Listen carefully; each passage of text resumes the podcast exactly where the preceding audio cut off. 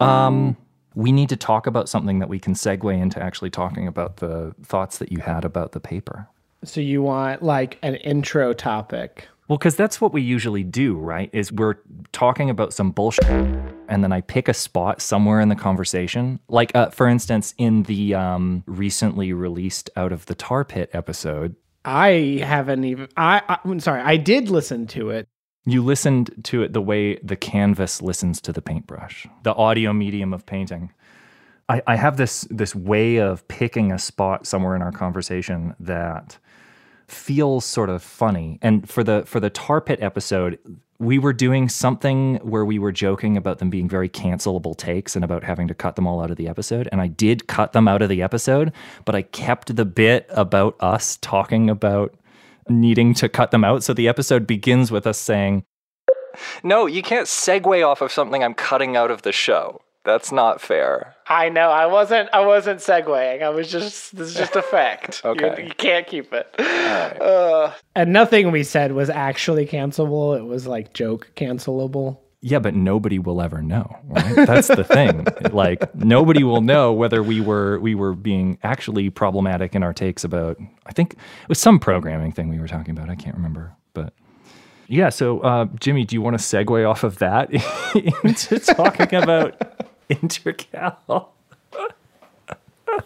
this very serious, not at all cancelable programming language. Is that our is that our segue? No. That can't be it. Yeah, we already did cancelable last time. Just, uh, yeah, I'm I'm trying to think about. You know, I mean, we can talk about like very mundane things. Uh, Are you going to Strange Loop this year? yeah, I am going to Strange Loop. I need to buy my ticket and all that stuff, but I I can't imagine I wouldn't be for the last Strange Loop. You know, I'm I'm hoping to to present a talk, but I got to figure out what in the world that's going to be. And I've I've presented a Strange Loop before. It was a really fun experience. Although I have to say, I enjoy conferences so much more when I don't speak at them, hmm. uh, because you don't have the nerves, hmm, mm-hmm. right? Like you. or the props and the set dressing and the lighting. Like if I was going to give a talk, I've never given a talk, but if I was going to give a talk, I imagine all the logistics of like getting the damaged, you know, DEC or the PDP 11 or whatever up on stage with me to do the presentation, like all the 18 wheeler trucks that I'd have to have idling out behind the venue to offload all of the uh, the Rube Goldberg machines and the the trapeze and all of that. Like that would be a lot of logistics, and I wouldn't enjoy my time at the rest of the conference all that much if I had all that to all that paperwork. I think it would be really fun to pitch a talk that was like your very normal, boring tech talk, and then you do that, mm-hmm. like unannounced, mm-hmm. right? Whatever it is that you just thought of in your head there, I think that would be such a fun thing to do because, like, I love Strange Loop. Uh, you know, I, I personally know some people who organize it, but it's gotten less strange over time. Yeah. Uh, and I've I've been thinking about like what what should you do at the last strange loop to make it more strange. And I think it would be fun to like do some things without asking for permission that added some strange to it. The last couple of times that I've tried that, um, one of them was uh, shortly after the city of Calgary had had a, a very large flood that you know flooded many low-lying neighborhoods around the downtown core, and many people's basements full of stuff were flooded with sewage and mud and other all sorts of terrible stuff. And so one of my friends lived in one of these low-lying neighborhoods, and all of his music gear was flooded and destroyed. And he had you know all the stuff for bands like drums amps guitars all that kind of stuff synthesizers like retro weird things. And they were all destroyed. And i was preparing to stage a show at a snooty arts venue. And so the organizers noticed via Facebook that all of a sudden my set that I was preparing and, and previewing on, on Facebook posts suddenly contained a lot of like floodwater contaminated music gear used as set decoration. And they came to me and said, You're not planning to bring a whole bunch of floodwater contaminated music gear onto my stage, are you? And I sort of sheepishly said, Oh no, I, I'm totally planning to wash it all first and and clean it and and get it back into, you know, safe sanitary condition before bringing it up on stage.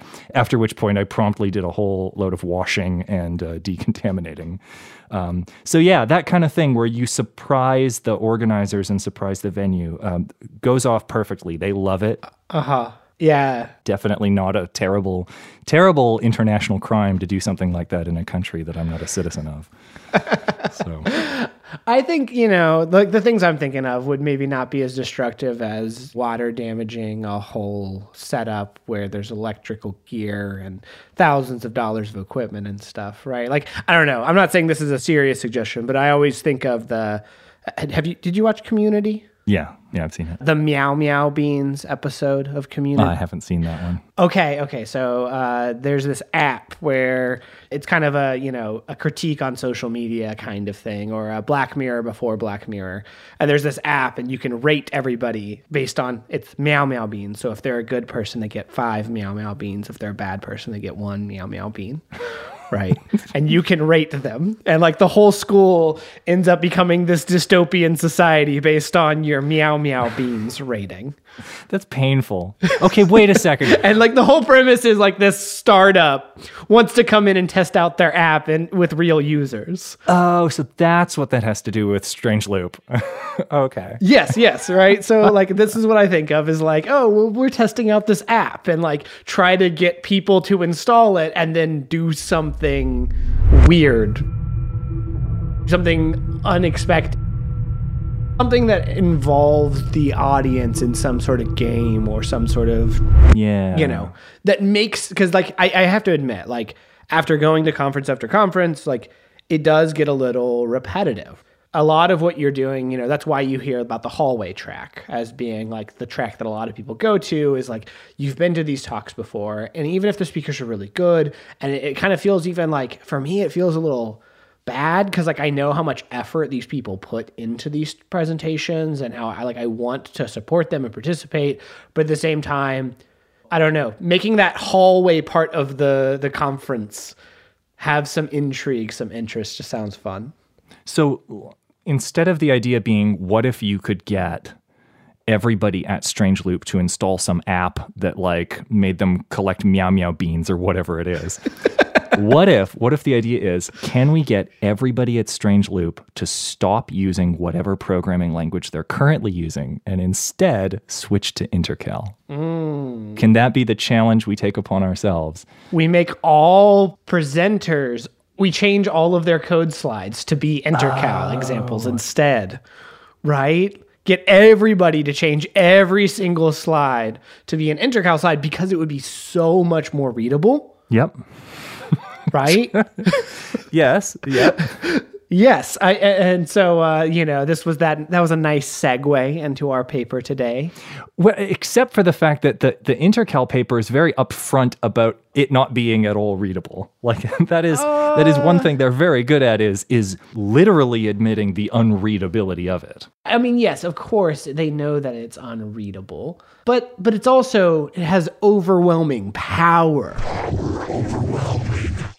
Okay, so intercal is this esoteric language. It's maybe like the first esoteric language, and the manual is what we're reading today. Mm-hmm. I, I don't think any other language I can think of would have a manual that I would want to have on this podcast. Yeah, the manual for C is not what we're going to be doing for next year's April 1st episode. That would be a good April 1st episode. Just No, it- just no. Like that thing is like 1100 pages. I might even be underestimating how big the spec for C++ is. If we took the time to sit and read every single word and like the 20 hour recording that would be and just put that out there as an episode, oh my gosh, that would be great. So so Intercal Yeah, Intercal. yeah, Intercal starts off with I think and I think I've probably said this about other people's, but I think this actually has to win my favorite introduction, just because it sounds like like Law and Order SVU or like like these like these like crime shows. It's like The names you are about to ignore are true. However, the story has been changed significantly. Any resemblance of the programming language portrayed here to other programming languages, living or dead, is purely coincidental. Dun dun. Yes, exactly. Yeah. right? like Yeah, it, it tells you you're you're reading a programming manual. You're reading the Intercal Programming Language Reference Manual, 1973. Uh, but you know, do not expect a typical programming language reference manual. You are in for a treat. so we get the intro, we get kind of this origin and purpose, but I think the question every listener is asking is like, what does intercal stand for? Well, I guess they might not know because it's all caps. Mm-hmm. in in the grand tradition of Fortran, Basic, COBOL, Algol, SNOBOL, SPITBOL, which I'd never heard of, That's a real one. Focal, Solve, Teach, Apple. What's the one? It's spelled APL, but it's got to be pronounced. A- no, I shouldn't make jokes about stuff that's not funny. This, this is this episode's going to be so Like loaded really- of jokes. Now wait a second. Wait, was that joke actually going to be funny if I did it enough times? Anyways, Lisp and Oh wait, when we were talking about Apple versus Mac or versus Microsoft, you PC, like you weren't talking about this Apple? no, I was talking about APL. I Yeah. thought the whole time you were. Okay, okay, okay. Yeah, Oh. it's going to be my new like uh, the the name of the authors of this paper, Donald R. Woodsey and James M. Leone, uh, to bring that one back. Yeah. So in the in the grand tradition of those languages, it's intercal all caps. Just remember all caps when you spell the man name. yes, which stands for compiler language with no pronounceable acronym. Intercal. yep. The paper starts off just fine. You know how I usually like to complain about, you know, some format or something like that in the in the design of the paper. But this paper starts with a bang. Format is nice. Sections are really short. There's actually some acknowledgments here. They acknowledge somebody named Daniel J. Warmenhoven. And Eric M. Van. Yeah, whoever that is. But like the Daniel J. Warmenhoven, apparently there's some kind of like Warmenhoven logic or something like that that we're going to run into later in the paper. And I went Googling for it and I couldn't find anything. But is that, had you ever heard of this, Jimmy? The like the Warmenhoven logic? Oh, I assumed that was a joke. Oh, okay, cool. Yeah, and their thanks are without whose unwitting assistance to this manual would still have been possible. Without whose unwitting assistance this manual would still have been possible. Yes, I read that wrong. Let's get a clean take. Without whose unwitting assistance this manual would still have been possible. Yes. And so I assume they're like I assume Daniel J. Warmenhoven is someone they know and they're kind of making fun of in this hmm. manual. Mm-hmm. so mm-hmm. calling it Warmenhoven logic is like that guy doesn't know what logic is. Uh, yeah. Or maybe he's the person who came up with that particular idea for how Boolean logic should work in, was it Booleans? I think it was Booleans. It's not Boolean. Well, no, it's not. It's Warmenhoven. It's four value, yeah, not even a three value logic. yeah. We'll get there. We'll get to the four value logic. Yeah, and then we've got some basic concepts. Um, Okay, hold on. I think we gotta take a step. So, like this paper, I, I feel like, are we gonna go through this sequentially? that's a good question. I know that's what we often do, but this is a manual, and like, yes, it does a good job introducing itself, but is our goal for the listener to learn how to program an intercal?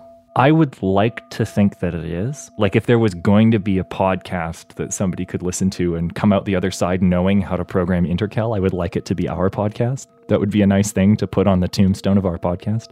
Listeners learned how to program in Intercal. Seems on brand. maybe, maybe a good way to um, to contextualize why Jimmy and I are wondering if this would be a good idea is to read the following passage. Uses for Intercal. Intercal's main advantage over other programming languages is its strict simplicity. You know, simplicity, really important, as we have learned recently.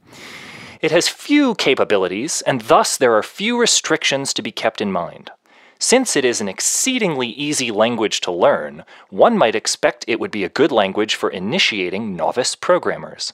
Perhaps surprising, then, is the fact that it would be more likely to initiate a novice into a search for another line of work. so, uh, Yeah, the the thing to know about this language is it is nigh incomprehensible. Like to actually look at the source code for it, it's a real treat of a nightmare. And so maybe one thing we could do is like explain for the listener who cannot see this monstrosity of source code why it is so nightmarish. And I think like an easy place to start with is there's kind of two things or three things that comprise this language. One of them is uh, some statements that are like is that would that be the right word for it, uh, Jimmy? Like the please and the do and the next and that kind of thing. Would I call those statements? Yeah. With a name for do or whatever, Yeah, I guess. I mean, they could be or like a keyword or something Yeah, like that, uh, yeah, they might be. They're they're kind of keywords. I think you know each line might be a statement. or like a command or something. Yeah. And so there's those kind of things. There's some words, and we'll talk about some of those words in a minute. And then there are some symbols that have certain meanings, like, oh, the numbers following this symbol represent a 16 bit integer, or the numbers following this symbol represent a 32 bit integer. And then you have numbers. And the thing with these numbers is they are both used as, or I shouldn't say both, they are used as like literal values, but they are also used as labels for lines of code, but they are also used as addresses or something. Okay, I think I think one good way to get readers in the right mindset here, and I'll only say this w- once so that editor Ivan doesn't have to edit too much, Uh-huh. is to think of the language brain f- or BF. yes. Right. Yes. Okay. Okay, so I have never had the little noise put over my voice. So Yes, you have. You've sworn. no, I haven't. Really? Really? Really? Yeah, no, really. You've never sworn? I mean, maybe I've I've done it. I, it's never made it into an episode.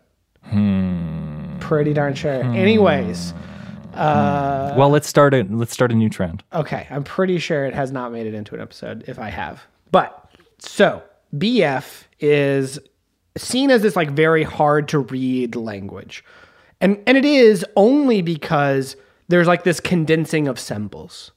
right? If you actually like think about how it works and you like changed the names and made it have a certain syntax, it wouldn't be that hard to think about conceptually. That's why it's a really easy compiler target.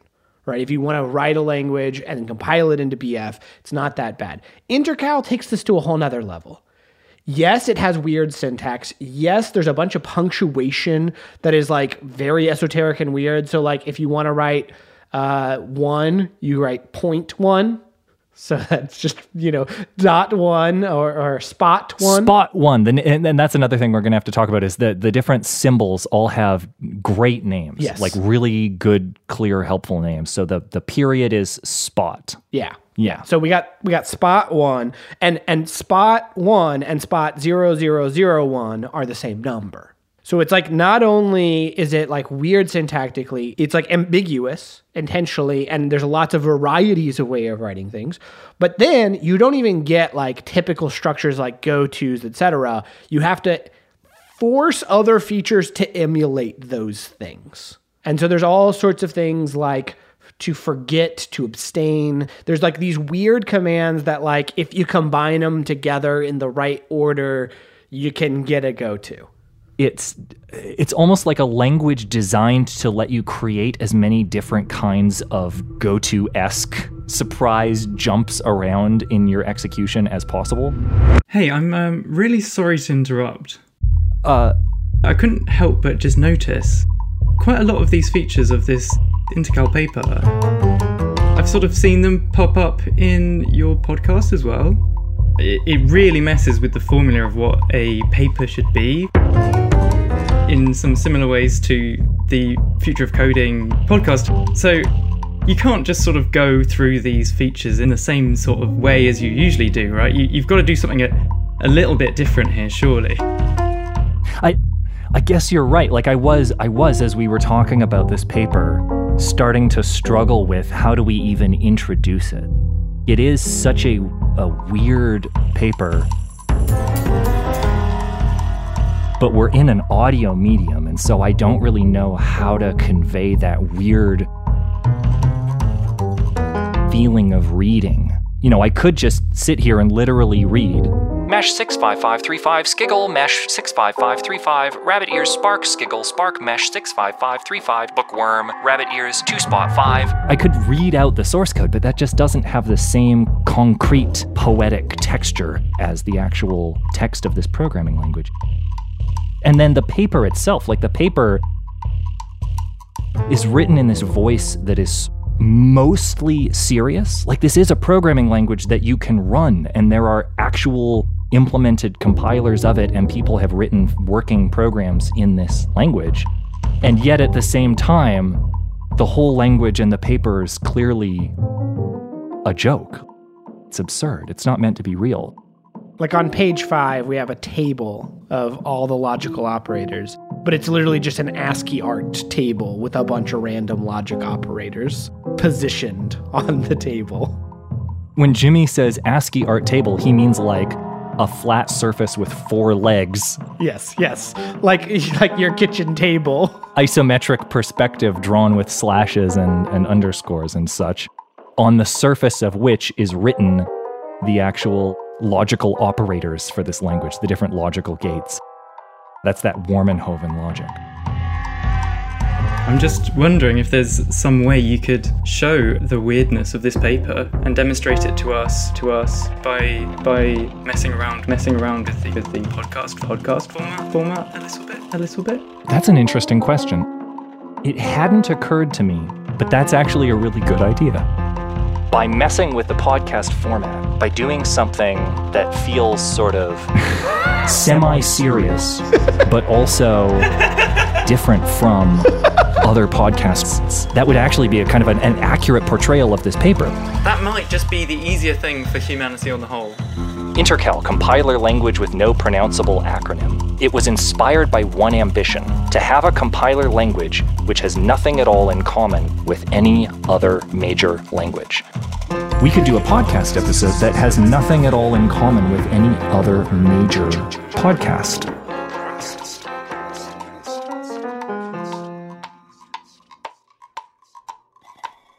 Section 4.1 seems pretty relevant here. Statements may be entered in free format, that is, more than one statement may occur on a single card, and a statement may begin on one card and end on a later one. Note that if this is done, all intervening cards and portions thereof must be part of the same statement.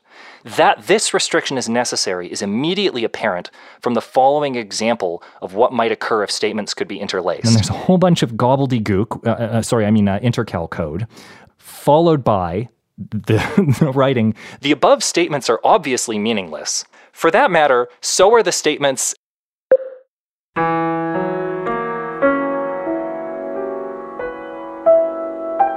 Welcome to the future of coding. Welcome to the future of code. I mean, future of coding. Welcome to the future of coding. This is Lu Wilson, or Luke Wilson. Either's fine. Today, in this episode, we are going to switch things up a bit. I was at dinner with a few friends of mine, and they had this wacky suggestion that I bring in a few guests to take some of this podcast work off my plate, and at the same time scale it up so that there could be more conversations from different perspectives. I thought it was a great idea. One person immediately came to mind Ivan Reese has been a listener of this podcast and part of the Future of Coding community, I think, since the beginning. At least that's how it feels to me. He's always been a really positive and encouraging voice and someone that I can always count on for sharp feedback and a thoughtful perspective. I have somehow come to really trust his taste on things. It's kind of a subtle thing that I can't put my finger on which makes him a perfect person to be a guest on this podcast.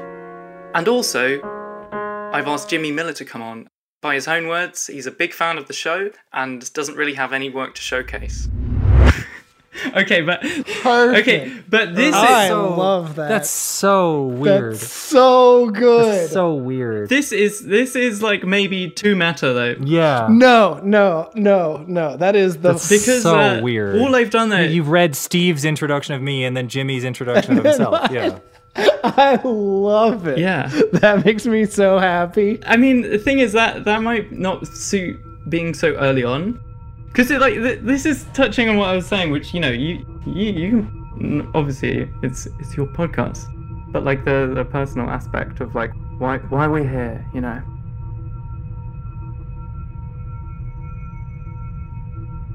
I will just say, don't exclude the one introducing you and introducing me because you feel like it's self-flattering to you, uh, or something. And then you know, Dag- I love it. I love it.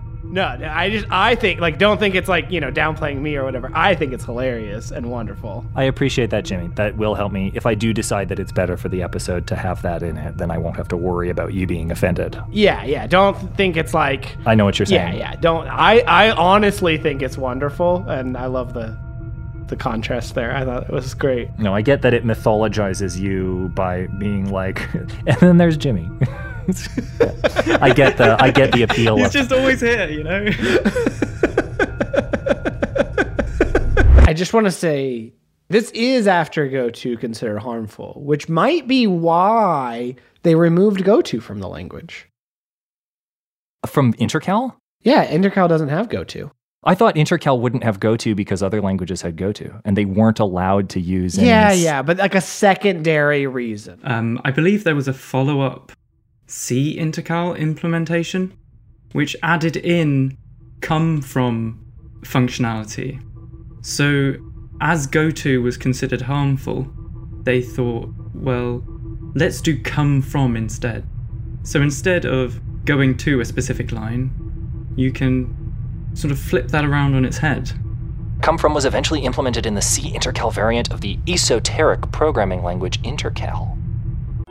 So that top of uh, page 15, it's like for the user looking to become more familiar with the Intercal language. I, I want to like rephrase that as like for the listener looking to become more familiar with the. It could be this podcast. I mean, they're going to need a lot of help for this episode.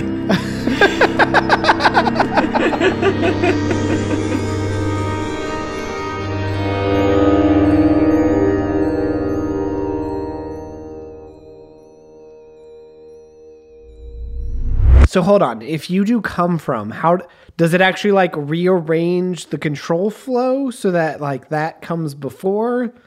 How does this work? Oh yeah, you're a compiler engineer. You're gonna care about that kind of thing. I, I thought about I didn't have time, uh, but I did think about making a compile to intercal language. I just think that would be I have not seen it as a compiler target. And it would be so fun. And there's like that there's a project that I can't remember that has like all these backends for compiler things. So you can like write in like this little C and then compile them to all the esoteric languages. And they didn't have intercal and I thought that would be a fun one to add. Because like having to emulate all these features but like intentionally trying to make the program as like ridiculous as you could right? Don't try to make a simple little output. Like take advantage of the beauty of the simplicity of intercal right? And use ambiguous features like spots and double spots and wax and wanes and the 007 So that's actually that's it's good that we're starting to talk about these sigils because there's a couple of things that I want to go over, and I think it'd be worth going over. Uh, first, probably the the different um, statements. So that being like next and do and that sort of thing. I think I think we should run through those because I think they're interesting to think about from the perspective of like if you you know future of coding community we're going to be designing your own programming language say what could you learn from the statements in intercal and and and how would you design a, a better programming language having learned about these statements perhaps just using these statements yeah, please abstain from remembering to forget. Yes. so so the first thing to know is that basically every statement has to start with an identifier, and the identifiers are do, please, or please do. So anytime you're going to write some code, you have to begin by saying do this, or please this, or please do this. Um, and and uh, I can't remember if you mentioned it already in this episode, Jimmy, but um, yeah, there's like a, a version of the compiler where if you say please too many times, the compiler will refuse to to compile your program because it thinks you're being kind of um, pleading. Too polite. Yeah, too polite. But if you don't say please enough times, it will also refuse to compile your program. So you have to alternate between saying do and please and please do to get the right number of pleases to satisfy the compiler. And uh, you can also follow these identifiers with either the strings not or the string n apostrophe t, which I thought it was just being like Shakespearean. Like, you know how in Shakespeare, like they'll say ambition that o'erleaps itself, and they'll like take a letter out of the word to make the syllables match what you need it to match. I thought the exclusion of the O from not was just them being poetic. And then I was reading through the rest of the paper and I was seeing these examples of them saying like don't. And I was like, where where did don't come from? And I'm like, oh, it's just the N apostrophe T stuck after a do. Um, that that makes so much sense. This is like a, a very eminently practical, reasonable thing to do in a programming language. It couldn't be Shakespearean e- either because there's already a esolang Shakespeare. And this has to be different, not just from languages that existed at the time, but all future languages as well. I assume. Yeah, that's a good constraint to put on. Yeah, Uh-huh. Good future of coding challenge. Can you design a programming language? So that nobody can make a programming language like it. Yeah. Yes. And Intercal accomplished it. You're not allowed. If you try, your computer will burst into flames. I, I, I I know this from from from doing it. Use you so let's make this topical. Use ai use one of these web search aware ais that in the compiler checks the rest of the internet to see if another programming language exists that's similar to your programming language. And as soon as another programming language like it exists refuses to compile your program anymore. Hmm. There you go. I like that idea. I also get really annoyed with people complaining about, oh, compiled versus interpreted languages mean nothing. So I've really wanted to make an esolang that you have to interpret. And like if you com- try to compile it at all, the com- the program itself will error. you could do that with uh, like some kind of compile time macro that didn't halt Yeah, I I feel like I I'd come up with some ways, but I feel like you have to end up doing this like trusting trust thing. Hmm, but hmm. that's a different paper for a different time. Mm-hmm. But like, you know, make it so that everyone has to run some program that will like Trojan horse the bad stuff into their program and and yeah, I don't know. There there'd be some fun things. I feel like that's uh in the spirit of this. I mean, Intercal, I think, okay, so we've talked about some of the weird stuff in it, but I think the best part about it is the lack of seriousness that they put in the paper while also the like thoughtfulness of all these features. I feel like so many times when we see an esolang, it's like like like BF is is a wonderful language, but it's just like can I take a stack machine and turn it into this? Here we get these features that are just honestly, you almost want to like them. You almost want to use them. They sound like they might be helpful. You can like abstain from doing something. And it says like if if I say abstain from stashing, nobody can stash. And you can imagine being like abstain from IO. Nobody can do IO right now.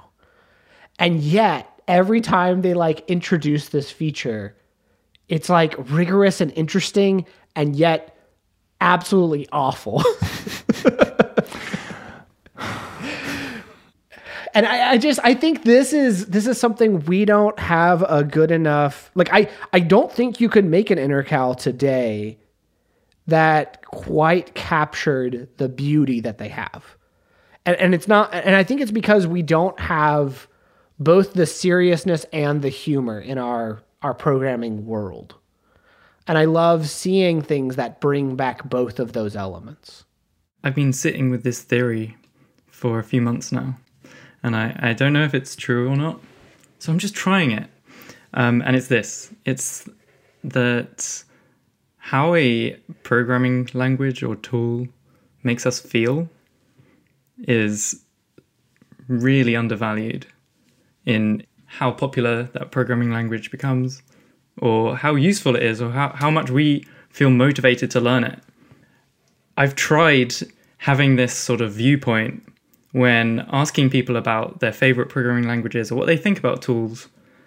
So, take TypeScript, for example. Um, a lot of people tell me they love TypeScript, it's the best thing in the world, they never want to put it down. And I also know plenty of people who tell me they hate it, they could never switch to it, they're, they're stuck in JavaScript land. I started to try to understand these viewpoints of how does TypeScript make each of these people feel? Some people, it makes them feel safe and comfortable and warm inside because the type checker looks out for them, it puts them on the right path. And some people feel like they're fighting with it the whole time. They're constantly getting their paperwork handed back to them with lots of red writing over it saying, you did this wrong and you didn't do this and you didn't do this. Neither of those sort of experiences relate to how it helped you write a program. It was actually just how it felt. And I think it's really funny to see Intercal here being objectively quite rubbish for actually making real programs. But even so, just from how fun it seems to many people, there are multiple compilers out uh, for this out in the world. There are people who have written papers on it. Here we are, sitting in different places in the world talking about it, not for its usefulness, but how it makes us feel potentially. And like I said, I'm not sure if I believe that theory, but more and more it seems to relate to a lot of these programming languages out there. I think I might. I, I think I might buy that theory. I think you've you've hit on something that I've been thinking about for a while. I mentioned it with um, oh why did I just blank out on the Zachtronics game that I did play? Um, Exapunks. Exapunks. Exapunks. Yeah. Exapunks is this, you know, you have these tiny little robots with this tiny little assembly language, and yet I loved programming in it. Like you get like two registers and one's supposed to be for other things, but you can reuse it. And yet I felt so good programming in it. And like I still like wish I were programming in it. uh, like like even though I know it's the most impractical thing and you know, like it doesn't it it felt good. And I, I think that you're really onto something here. And I, I think that this is something that is often ignored. And and I think because it's ignored, people also think, and I, uh, you know, have all continued to believe like there's one true programming paradigm, one true way of programming that you ought to do because it's just superior technically. And I, I think you're right. These, how we feel about the language really affects it. And I think that shows something about the language, but it also shows something about the way we can change our attitudes towards that language and learn to love it more. Yeah, I think that's true. I think um, I, I was always unsure about how I felt about stricter languages like Rust and TypeScript compared to JavaScript. And I would find myself hating them when I sat down to use them. I would uh, sit down to do some Rust and I would feel bruised emotionally and physically afterwards from smacking myself on my, my head on my keyboard why don't you just let me make a thing? You know, it, it felt like I'd just been beaten up each time I used it. And um, I think more and more I'm realizing that in certain situations, I don't want someone checking my work or guiding me through certain hoops. And in some situations, I really do. And it feels great to have someone looking out for me, looking out for my back, and Rust is keeping me on the right path. The holy, humble path, you know the safe path. Does that make sense? Look, I'm I'm just I'm just one person, and it's just one theory, but uh, give it a go. See see if it works for you. I've constantly changed languages in my like be, even before I had a career in programming, right? Like I started on like ActionScript uh, and PHP, and then I learned Java and Python, and I I loved the idea of exploring languages. And there were certain ones that just they just felt better. And it's not because I understood them more. It's not because I was better at programming in them. I was often worse, but they they had this feel about them. Like the reason that I end up changing language is not because like oh, it can't do something that I want to do. It's because I want to feel a different way. Like I, I've been feeling this same way for so long and I get bored of it.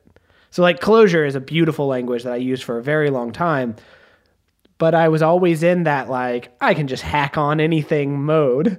And like I could. I can just like pop up a Clojure REPL and I can whip out any program that I am feeling at the moment but like the the discipline of Rust made me feel and then at the end like it got all I got this like fast running artifact. I felt like a wizard, right? Like I, it was very different from Yeah. you know, yeah, I, I I love this idea. And I think I think it's something we we kind of almost act in programming like emotions and feelings don't matter for these technical choices. And so yeah, I, I like for me this is I I love this idea. I think this feelings thing is relevant to Intercal in another way. One of the biggest things that they communicate is how they feel about the programming languages of the time and how it feels to learn them and to have people around you talking about them, using them. This feeling of different symbols being completely overwhelming and confusing, standards seeming quite arbitrary. Whether those choices over standards and symbols are good or bad or something else, it certainly f- can feel overwhelming and confusing and frustrating. And I think some of that feeling comes across in the paper. I read that they wrote this up or they came up with the initial draft on the morning after doing some final exams. So maybe after slogging away, learning lots of strange things which might seem irrelevant, yeah, I think that's why it this paper still resonates quite a lot with me now because that's I get some of that feeling sometimes when I'm learning something new. I think, why is it like this? Or it just is. That doesn't always feel great, but it it doesn't always matter either. It's just a feeling. Yeah. And I think, you know, it has a distinct flavor of the 70s, right? Like, I feel like if you made something like this today as a commentary on what it feels like to do other languages, I don't know. I feel like it would be like installing like 12 tools in order to get started. Yeah, you have to install the installer for the language to install the installer for the language to install the installer for the language to install the installer for the language to install the installer for the language.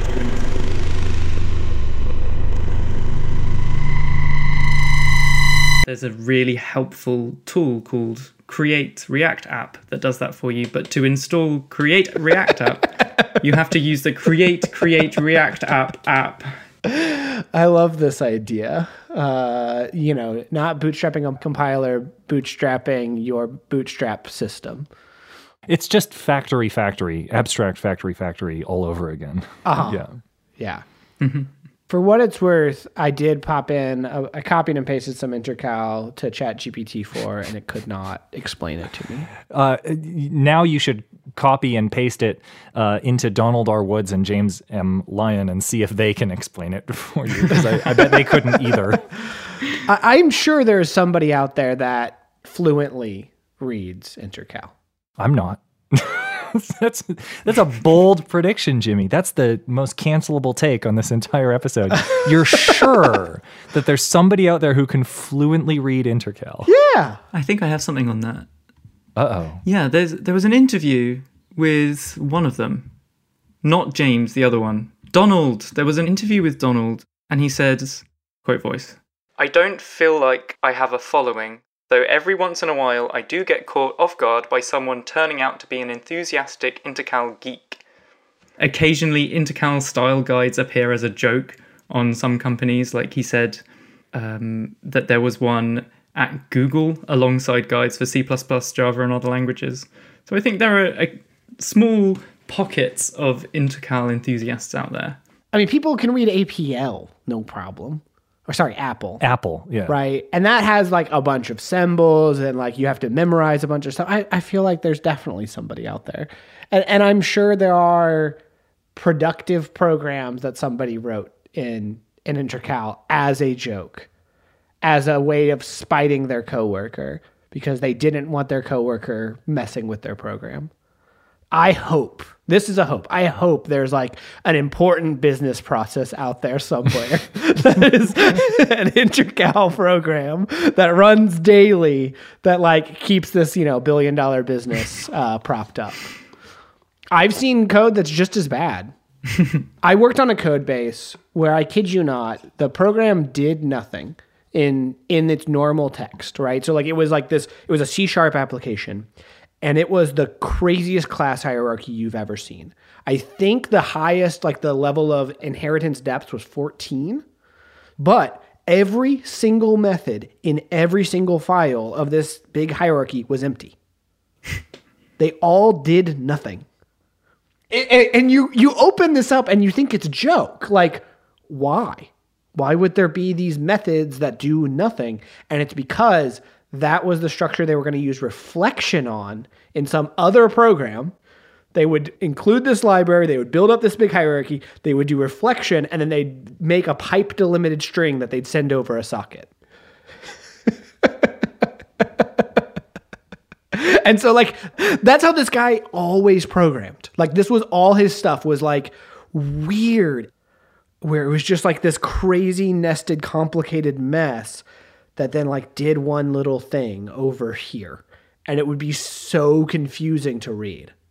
I think he went for the maximal surprise every time. So like you'd figure that out. Oh, okay. So it was like a bit. Yeah, it, it really had to be. Like there's no way it's not. He would you would figure that out and then you'd go into the next line of code and it's literally, I'm not joking, it was copy the whole entire database and filter anything out that's before the launch date of this application. If somebody like this exists, someone's got to be out there slinging intercal day to day and nobody has any idea. If that person is you, please get in touch. yeah, yeah. Come on the show. We have some questions. okay, so I I have some questions. I have some specific questions that I would like your help answering. So you've both read the paper. Presumptuous, but okay. I'm going to be honest. I did attempt to actually go through this paper, and then Jimmy derailed us, and then Lu derailed us, and so I'm I'm I'm I'm going to be the villain here and say I tried, listener. I tried to get us to seriously reflect on this paper, and my co-hosts here just wanted to have fun and goof around and make some kind of weirdness, and I was trying to do like a like a serious educational product. so I was going to go through the statements next, forget, resume, stash, retrieve, ignore, remember, abstain, reinstate, give up. Those are the statements that you can use in Intercal. And they're basically all go to or don't go to in some fashion or another. uh, like, for instance, give up is the one you use to terminate. So it's like go to nothingness. Abstain is like, hey, if you encounter this other statement, don't execute that statement. So you can say, please abstain from stashing. And then if somebody, some other line of code does a stash, it just skips that line. Yes, I know I'm, I'm simplifying and skipping some of the details. You don't have to be pedantic. I see the face you're making, Jimmy. um, and then you can re- reinstate, which is the inverse of an abstain. So if you do want to stash now, you can say, please reinstate stashing. Um, but this one I have to pause on because the documentation is very clear. Uh, We're getting into the details. The documentation is very clear on the arguments that abstain takes. So it either takes a line label or a garoon. I never know how you say this word. Gerund. Gerund. I, I've always seen it written. It's when you take a noun and turn it into a verb by putting ing at the end. So if the statement is stash, you turn it into a gerund by saying stashing. Uh, a gerund list. No other form of argument is permitted. For example, the following is an invalid argument. Now this is the best. This is the best argument I have seen, and I I just love this. It's time for and it might not translate as well into audio, but I don't care because I have to read it. Okay. Given x does not equal 0 and y does not equal 0, prove that x plus y equals 0. Now you might be thinking that's not possible. Like they zero plus zero is zero, but you can have like negative five and five, right? And they could they could equal zero, right? You add them together. Cool. So since x does not equal zero, then x plus one does not equal one. Okay. X plus a does not equal a. Mm-hmm. Good. And x plus y does not equal y. Great. But what is y? y is anything but zero. Thus, x plus y does not equal anything but zero. And since x plus y cannot equal anything but zero, x plus y equals zero. QED. Just, just like clap. Like this is a, this is an invalid argument to to reinstate. Yes, you can't pass this argument to reinstate. You can't pass it to either abstain or reinstate, but it, it's a great argument, and you should use it uh, daily. It's an invalid argument. But that's what's so good about it. it's the best invalid argument to reinstate, but it's a valid argument otherwise. Prove me wrong. so I had that highlighted in yellow because I knew you were going to read it on the show. I also had it highlighted in yellow because I knew I was going to read it. Ooh. Lu, did you have it highlighted in yellow, knowing that your colors are different from our colors? I I had it highlighted in green because I highlight everything in green. If I like it, it's green. If I don't like it, it's green. And if Jimmy's gonna read it, then it's also green. that way, I'm always right. That's a good point. Yeah, you, you um, the safest move is to highlight the whole paper. Yeah. Uh, I had some questions about the statement uh, design that I wanted to ask because I think it would be helpful for other folks in the community when they are designing their own intercal esque programming languages to kind of understand the the design space here in intercal. So, why does remember counteract ignore? So if you say, like, do ignore some variable names. So if you have variable one, two, three, and you say, do ignore one, two, three, and then later on you try and add one, two, three, and four, five, six, it's going to not do that addition. So that's ignore. And then remember reverses the effect of ignore. Then there's also forget, which is um, uh, oh yeah. So when you right, okay, okay, okay. I mean, it's obvious. I don't know why you're having to look this up. All right. So I've I've the problem is I've written this uh this this question backwards. so I will read it back to front and that will make more sense. So there's the statement next which is like a jump to a subroutine kind of thing. You say next and you give it some number and it's going to jump to that statement label. So if you say I have, you know, statement label you know, blah, blah, blah over here, and I say next, blah, blah, blah, after that next line executes, it's going to jump over to blah, blah, blah and continue execution from over there. And so that's how you do your little jump thing. And then you can um, come back from a jump by saying resume. And so the way that that works is when you next, there's a little stack that remembers, like, hey, where were you when you nexted? And then you can say resume, and it jumps you back to where you came from by popping off that stack. But you can also say forget, which is, you know, pop off that stack, but don't go anywhere. So it's like you can jump around and then forget where you came from.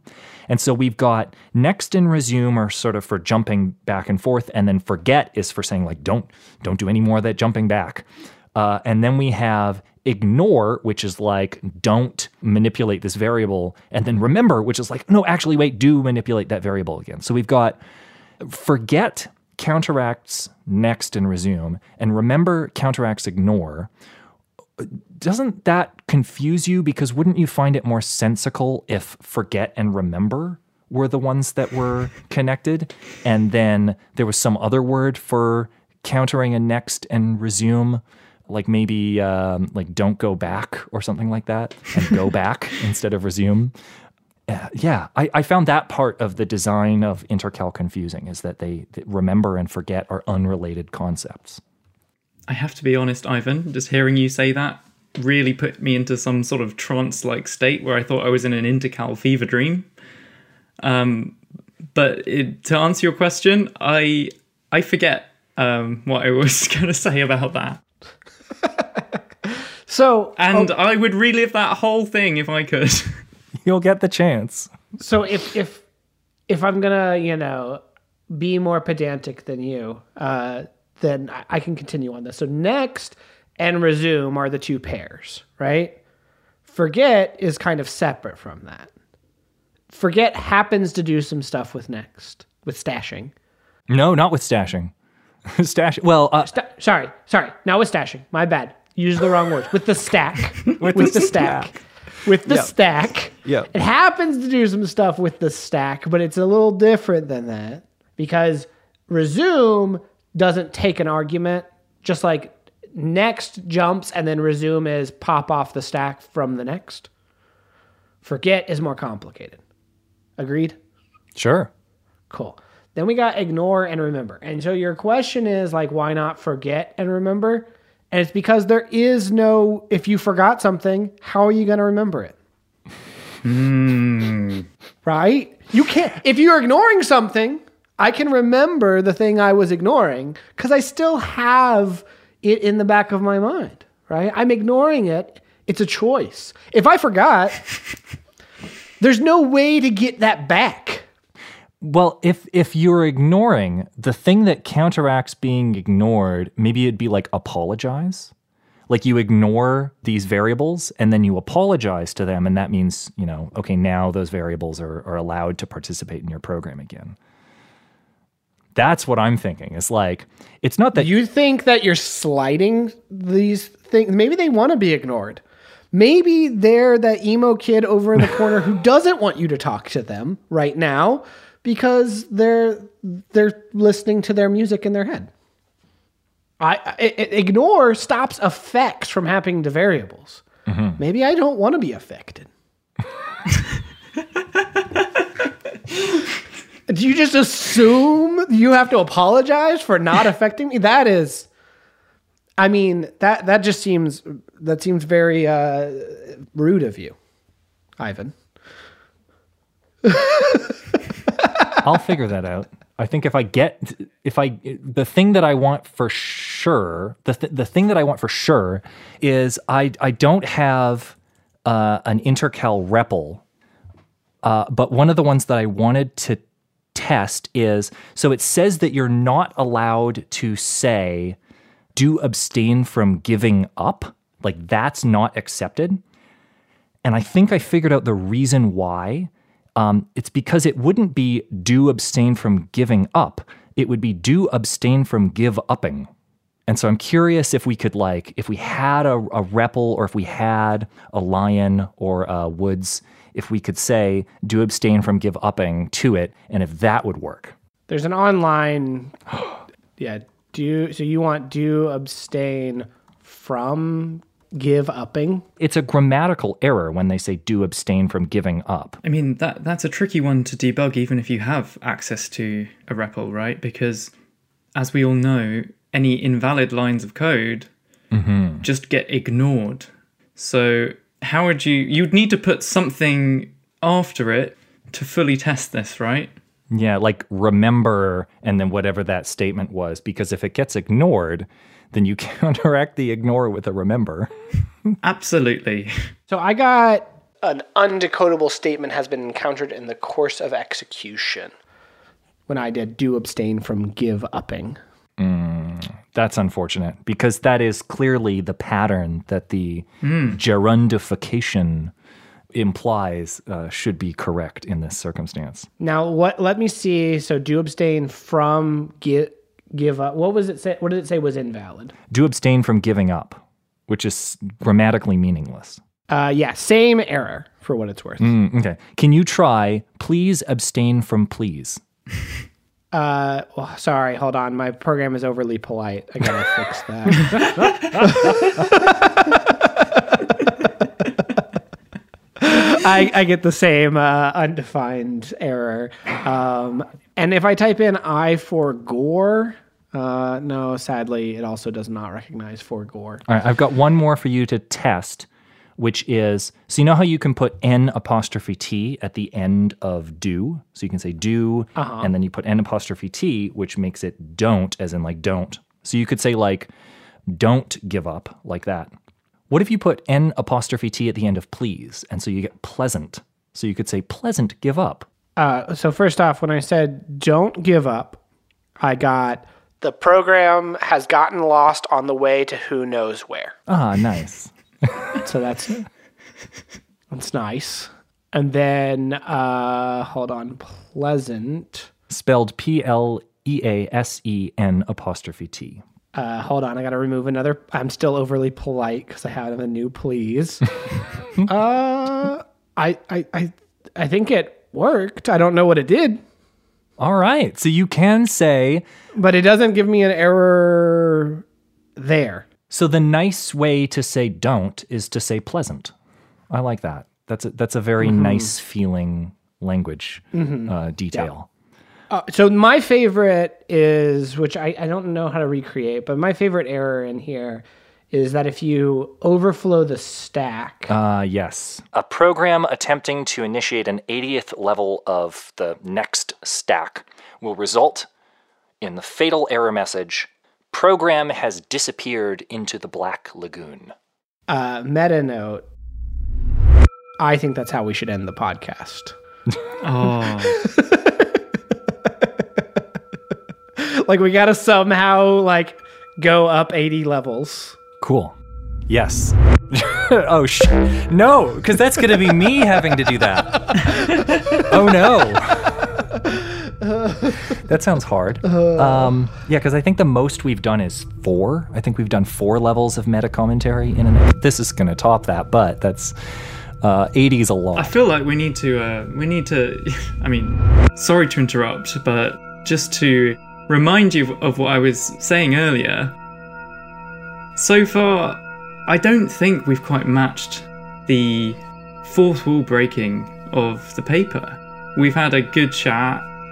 We've talked about our feelings, which is nice. But I don't think we're. Ivan, come on. I've listened to your podcasts. Some of them go really, really weird. To match this, it needs to be a lot weirder, basically. Would you like to respond to that? Would I like to respond to that? Uh, yeah. Thanks, Lu. That's all well and good. But it's quite awkward recording these things. What if it all falls flat? At the end of the day, if the jokes don't land, then we're just. What, do you. Come on, try my best here.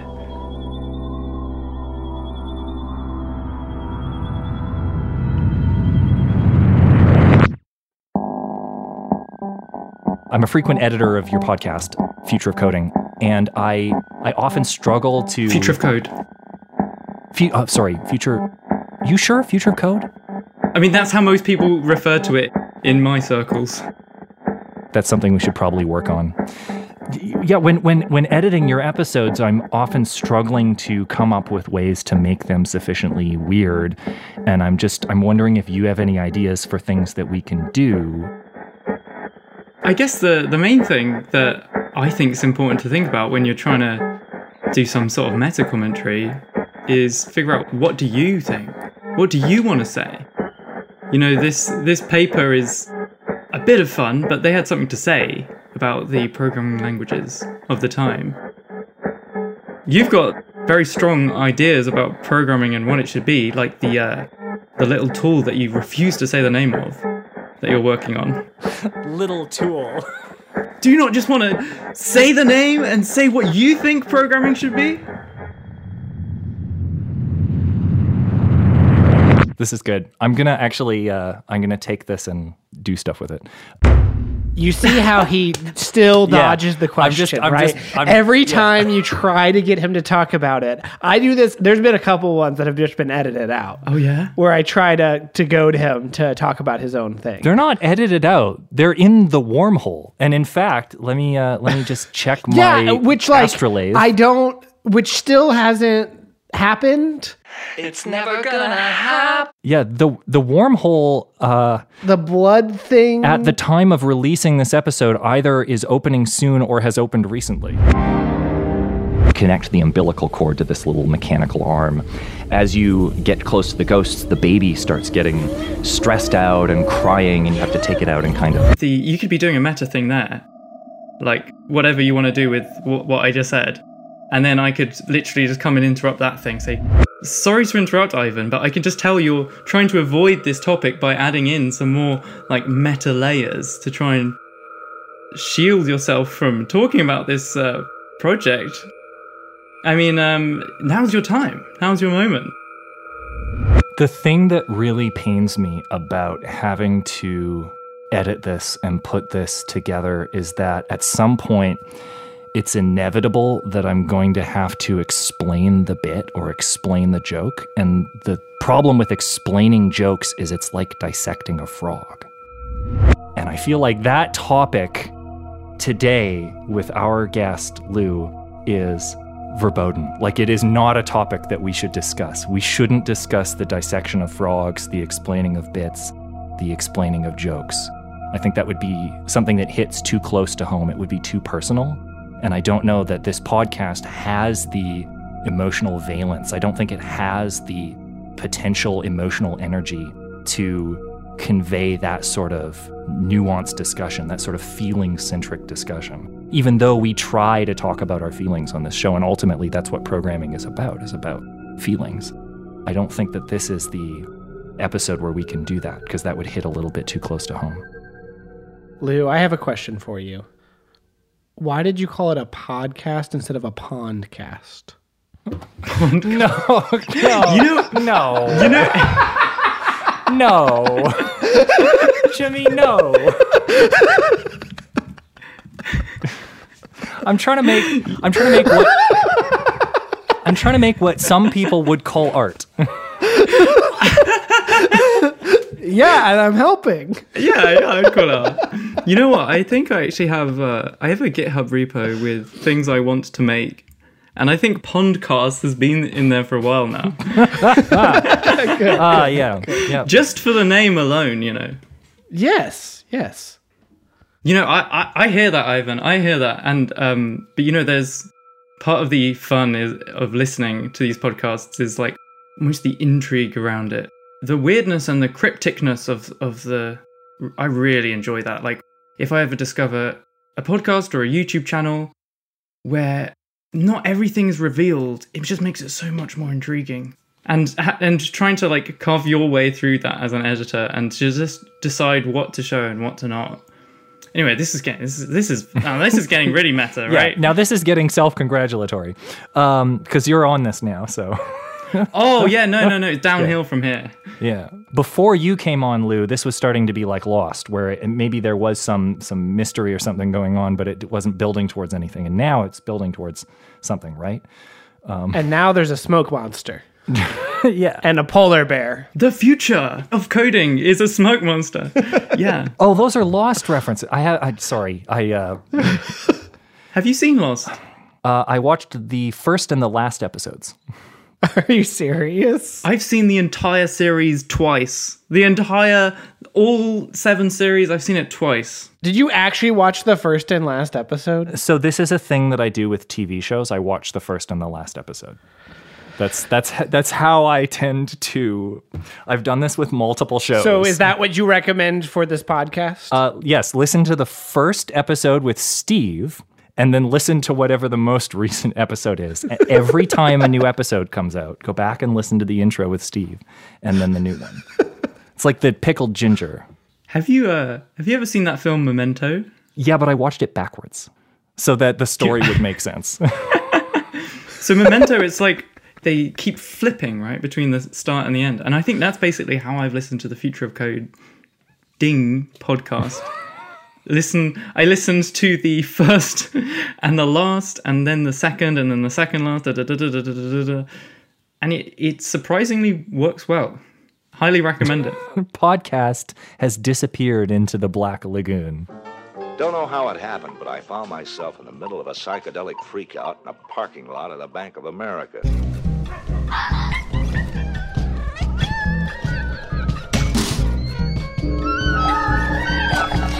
違うね。強いですね。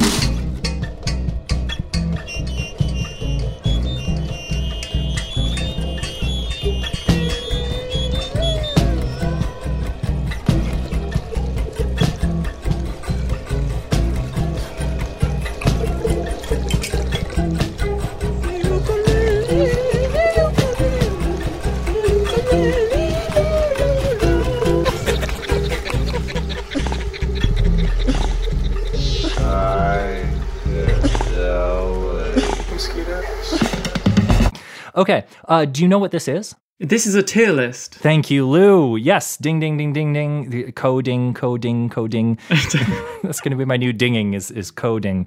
Would either of you care to describe what it is that I am dropping into our tier list? Well, so these are all like features of Intercal. These are all the the weird things in Intercal. Specifically, they're symbols. These are all the symbols of Intercal.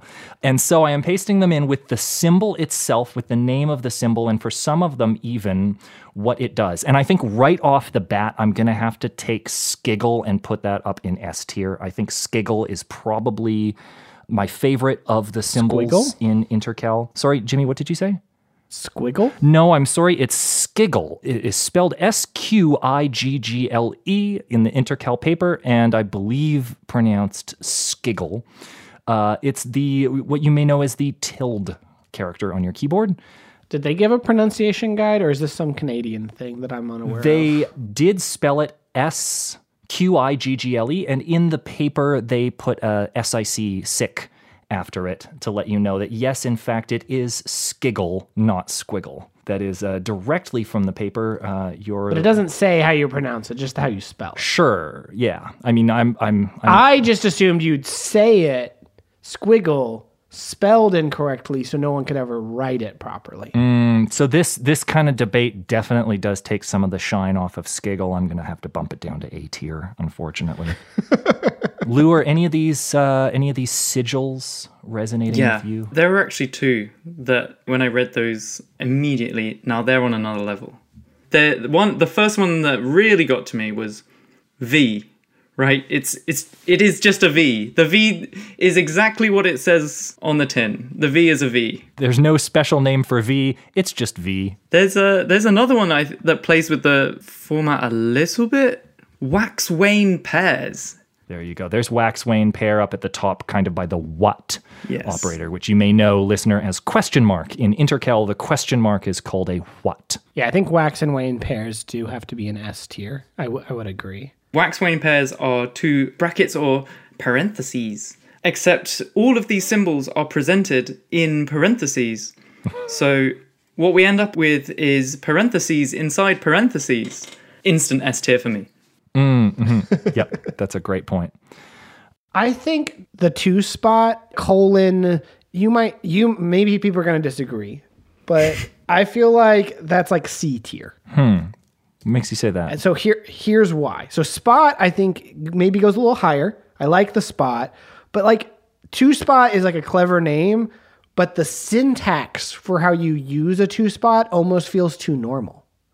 Like a colon introduce a variable just feels it feels lame.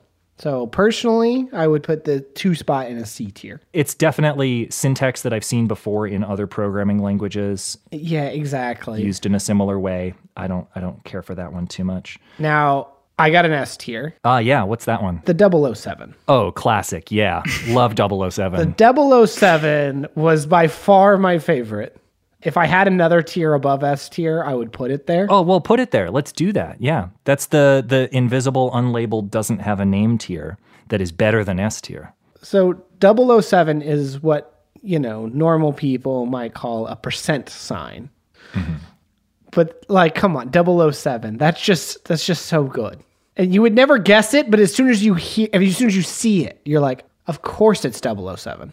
I'm actually gonna put embrace down in E tier because, and you know what? Actually, no, it's going all the way to the bottom. Embrace, which uh, pedestrians out there might know as the uh, open curly brace. It's the the sigil of the bad languages. It's the death sigil. It's the sigil that you know sort of precipitated a lot of the decline of programming as a practice. It's the sigil that made things worse. But the bracelet, the closing curly brace, I'm putting it D tier. And it's, you know, ranked higher for me. First of all, because it's the one that uh, most irritates me about textual programming, right? Like if you if you have the correct brace writing style where it's in line with the statement that opens the block, your opening curly braces aren't annoying because they just go with the if or the for, but your closing curly braces, those are the ones that make your text code nightmarish.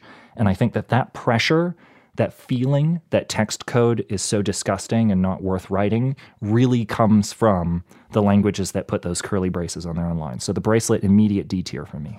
I think the only reason you did this was so that embrace and bracelet would be incorrect. So I'm gonna also Because they're like, you closed before you open. That's the only reason you did this on the tier list. Because everything you said about bracelet means it should be an F tier. but you just, you you really did not want to make the bra- braces open and close properly. So I think you've you've made a very good point there, Jimmy, and that that convinced me. Um, U turn the opening square bracket E tier, easy. you turn back the closing uh, square bracket, definite C tier, definitely two tiers above. Uh, you turn back as a B tier to me. I think it's better than the two spot. Yeah, that's a good point. Definitely better than the two spot. Yeah. And uh, it's a nice name. You turn back. I like that. It's got some positivity to it. Yeah, that's good. I can appreciate that. What, what What are your thoughts on Rabbit? Can I get your thoughts on Rabbit? Love it. Love rabbit. Yeah. Love love that the combination of rabbit ears and a spot Yeah. together make a rabbit. The fact that you couldn't even type it Yep. on our tier list, which I'm sure we'll share with people, Yep. just goes to show how advanced the the symbol is. Mm-hmm, mm-hmm. And it just reminds us that all of these symbols that we use in our day to day life, they're all just made up, aren't they? Someone just drew them.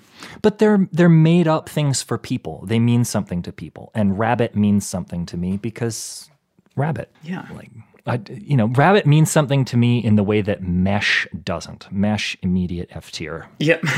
And and for people who don't know what mesh is, you might know it better as the octothorpe. No explanation. Immediate F tier. Mesh. Get out of there. You know what's even worse? I was writing up these these sigils in a Markdown aware editor, and Mesh, of course, rendered as a title instead of rendering as a sigil. F tier, no question. And I guess we didn't explain rabbit. Rabbit is the the conflagration, which I know is a word that means fire. Uh, it's the conflagration of a uh, a double quote and a period placed one over top of the other. Now, I have to ask, we have a lot of worm themed things here. Oh yeah, I love the wormies. The wormies. So we got worm, we've got flatworm, we've got hookworm, we've got bookworm. How how are we feeling about the worm family? For me, I would place them in in the worm tier, uh, right over here. Oh, yeah. Is that the, the wormhole? Uh, yeah, yeah, sure. yeah. Sorry, does tldraw support MP3s? Because I might have something to add to the wormhole tier.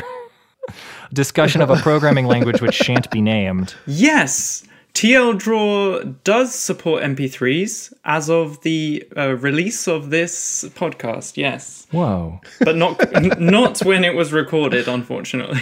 Oh, that's too bad. But the good news is that this podcast supports tldraw. Yeah. This episode brought to you kind of inadvertently by tldraw. Hi everyone at the office.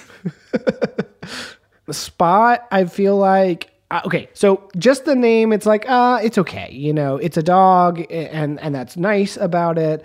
But I love the way it plays in the language. That it is intentionally ambiguous that you're not making floating point operators, and that you can pretend you are right. Like I, I feel like for that reason alone, it's got to go in A tier, not quite an S tier. But I, it kind of starts us on this journey, and for that, you know, being the original punctuation, the OP. You know, I, I think that, that that is important. Yeah, uh, to, to channel uh, Lady M, I would say up, damn spot, up, I say. A tier sounds good to me. So sorry for the Shakespeare references on this podcast. There will be no more of them.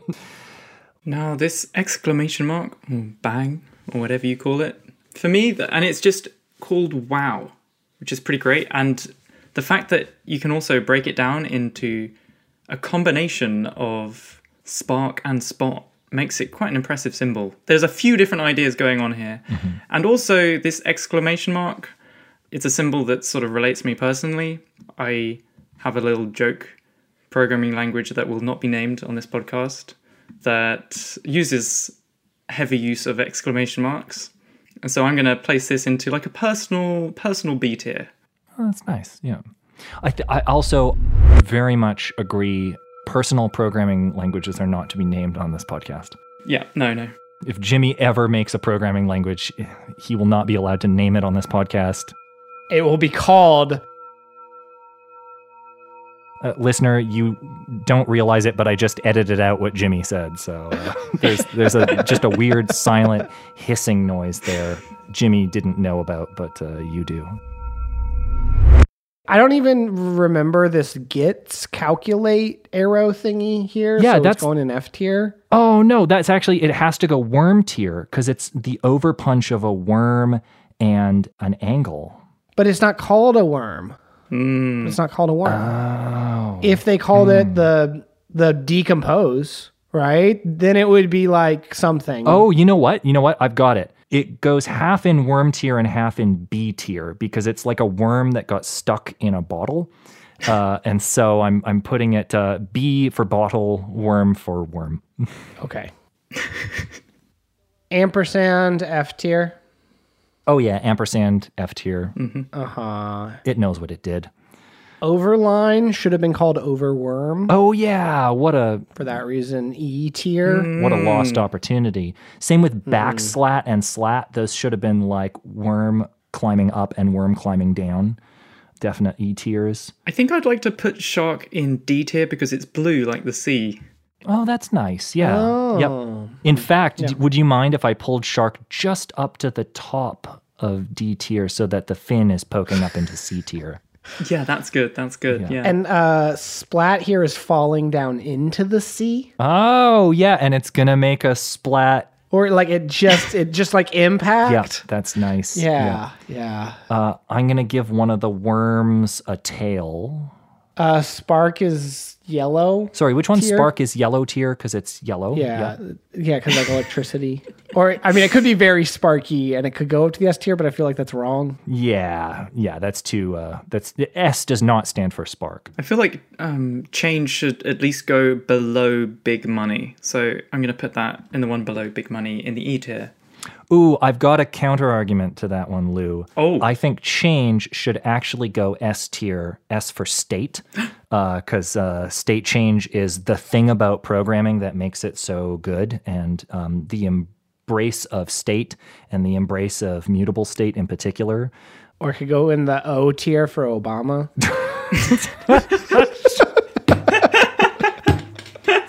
so stupid.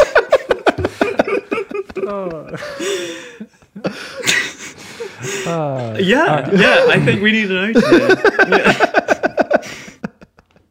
All right, we got two left. oh no, you're making an O tier. Uh, uh I'm going to do Yeah. the the what, and I'm going to put what in the F tier because what the F. Uh, um, okay, and then our final one is Spike. Um, Yeah, you decide what to do with that, Jimmy. Well, uh, Lu and I make a make a rectangle that is half blue and half red, Oh, ah. and put change in it. right. That, that'll do. there we go. I put I, I put Spike in the uh, Spike S tier. In the spicus tier. Uh huh. Spike S tier. nice. Okay, and now we have a little red and blue split down the middle Obama tier here. Yep. Lovely. Beautiful. Yeah, with change kind of going in between it. This is a great thing that we've created. Thank you. Um, Aha, yeah. Uh, this was this was wonderful. I, I don't know why we don't do more tier lists in in a podcast. on a podcast. Yeah. Yeah. yeah. Audio tier listing.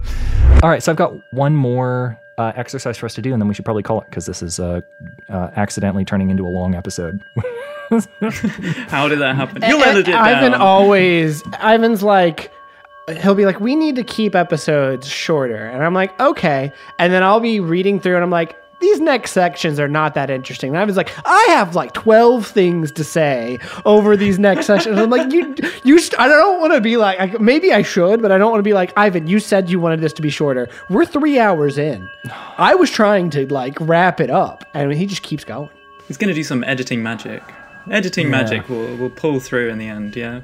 I'll uh, I'll be able to surgery this into into a coherent shape. If you can believe it, this will come out being coherent. Yeah. Uh, I'm always amazed. Like, I don't think Ivan changes too much of the trajectory of our conversation, but we've had so many technical issues before that I'm just Yeah. impressed with how like cohesive Ivan always makes these things. I, I have literally done the thing where I've re-recorded things Like I've re-recorded some of my own dialogue. Oh yeah, yeah, yeah. Well, you know, there's the one where I ask you about intros, and then you, you know, re-recorded yourself and re-recorded yourself and interrupted yourself. So Jimmy's question is poorly formed because it assumes that there's some sort of motivation for doing things differently on this show, which of course there isn't.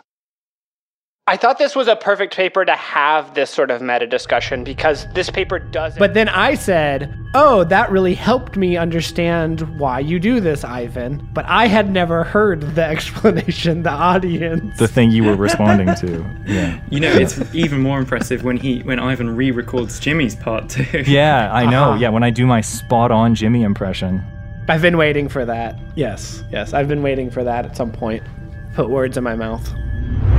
For the listener looking to become more familiar with the Future of Coding podcast, we present in this section an analysis of a complex podcast, as well as some suggested podcasts for the ambitious listener. We're not actually presenting an analysis, are we? Well, so yeah, so what's going to happen following this is Oh, I see. with us talking about you know that Oh, great.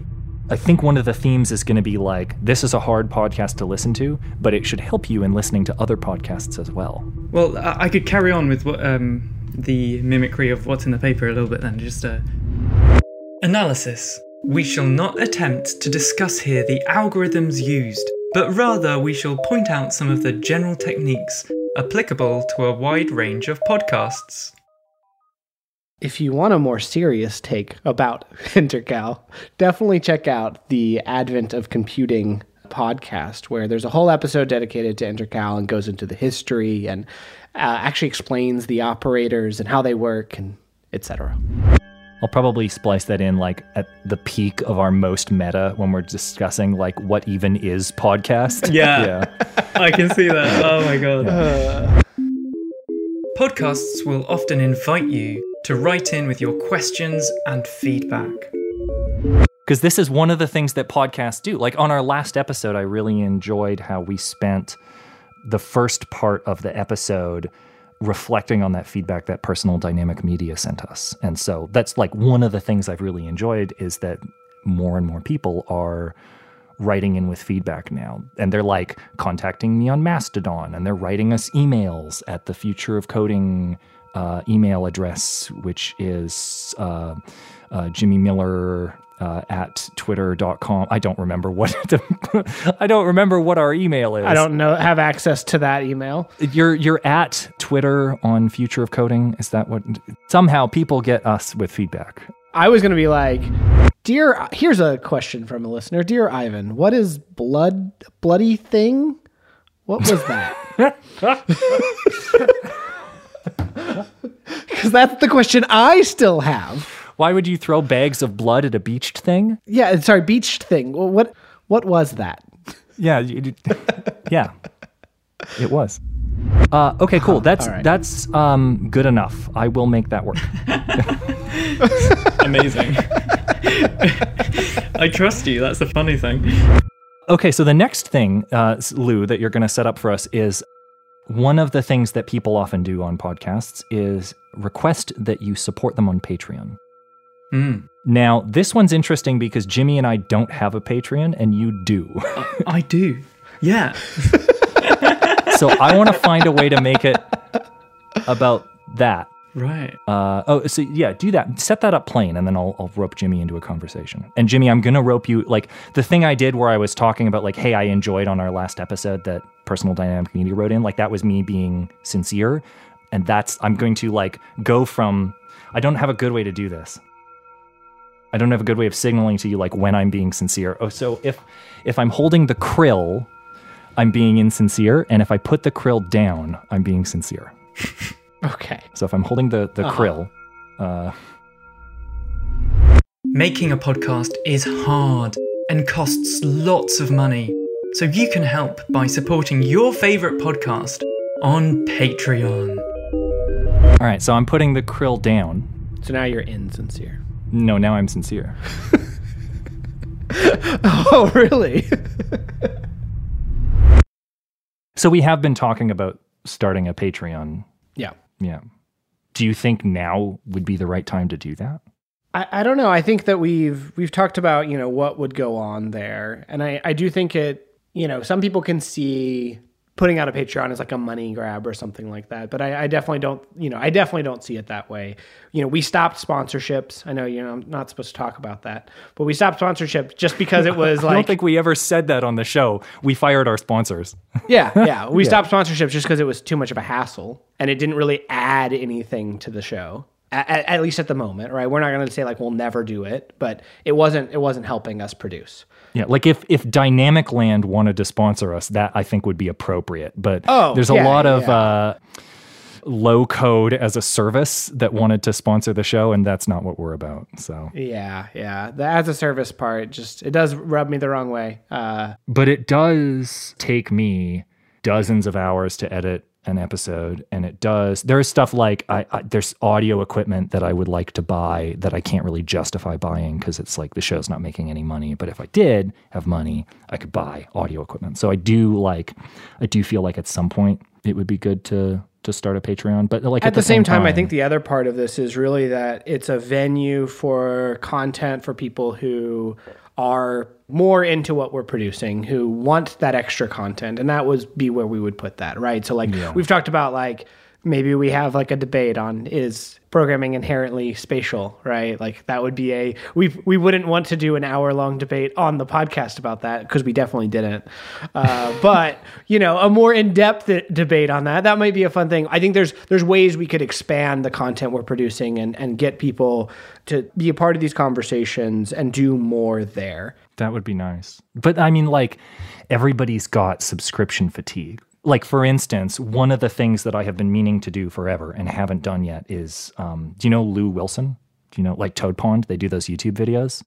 I watched screens. Oh yeah, that was good. That was uh, that that was really good. Um, to this day, still that like my wife will only watch those programming videos and not any other programming videos because they're all very most programming videos are very boring. But she she really likes TodePond. So yeah, I do back TodePond on Patreon and uh, definitely recommend doing so. Yeah, yeah, yeah. Their work is so good. Sorry to interrupt everyone. No. Could I just say, like, just to be sincere? I mean, it doesn't have to be recorded, but like, you're not holding the krill. You can be sincere. That's true. So I can't be insincere because I don't have a krill. Yeah, exactly. When I set up a Patreon, the main reason I did it was because I wanted to set up a little paywall, and behind that paywall, I could be a little bit more free with what I was sharing. It's not really for the money for me, um, and like Patreon yells at me because I set my price at minimum. Are you sure you want to do this? It says it like ten times. But just just having that slight barrier there, I think, has helped people to become a bit more invested and to be a bit more engaged with it, to sort of like formalize that a little bit. I was probably, you know, I probably mentioned Patreon first when when talking to Ivan because I always, before being uh, involved in the podcast, wanted it to exist, not because like I, I so there's there's a podcast that I've listened to for a long time, the Partially Examined Life. It's a, a, philosophy podcast, and well before Patreon, they had like was a thing. They had a way of supporting it, and they kind of like try to do some some different stuff with it over time. But I never got involved in like the secret discussions. I never got involved in kind of the the like you could go talk to the community but I always loved the idea that I was supporting them. And when I got my first programming job, that was one of the first things I actually did was sign up for that service so I could support them. And it was a, such a tiny thing, you know. I was doing like it was like five dollars a month or whatever, but I, I just didn't couldn't uh, justify that before. And so for me, that's part of this point is like I, I just find there's something nice about knowing even if you're doing it in a small way, supporting people doing things you like. Yeah, that's completely what I find. Yeah, that's always been the desire for me is like I knew I wanted that outlet and other people might also. Like um I find that what people want from like a subscription to me is often they don't want anything in return. They just want to know that their money is going towards supporting it. I often see my job as reminding people, yeah, yeah, it is it is really helping, you know. So and it is. So Avid podcast enthusiasts savor their favorite shows by listening to them at 0.1 times speed. we will now play the following audio segment at 10 times speed so you can practice finding the 0.1 times speed button in your podcast player.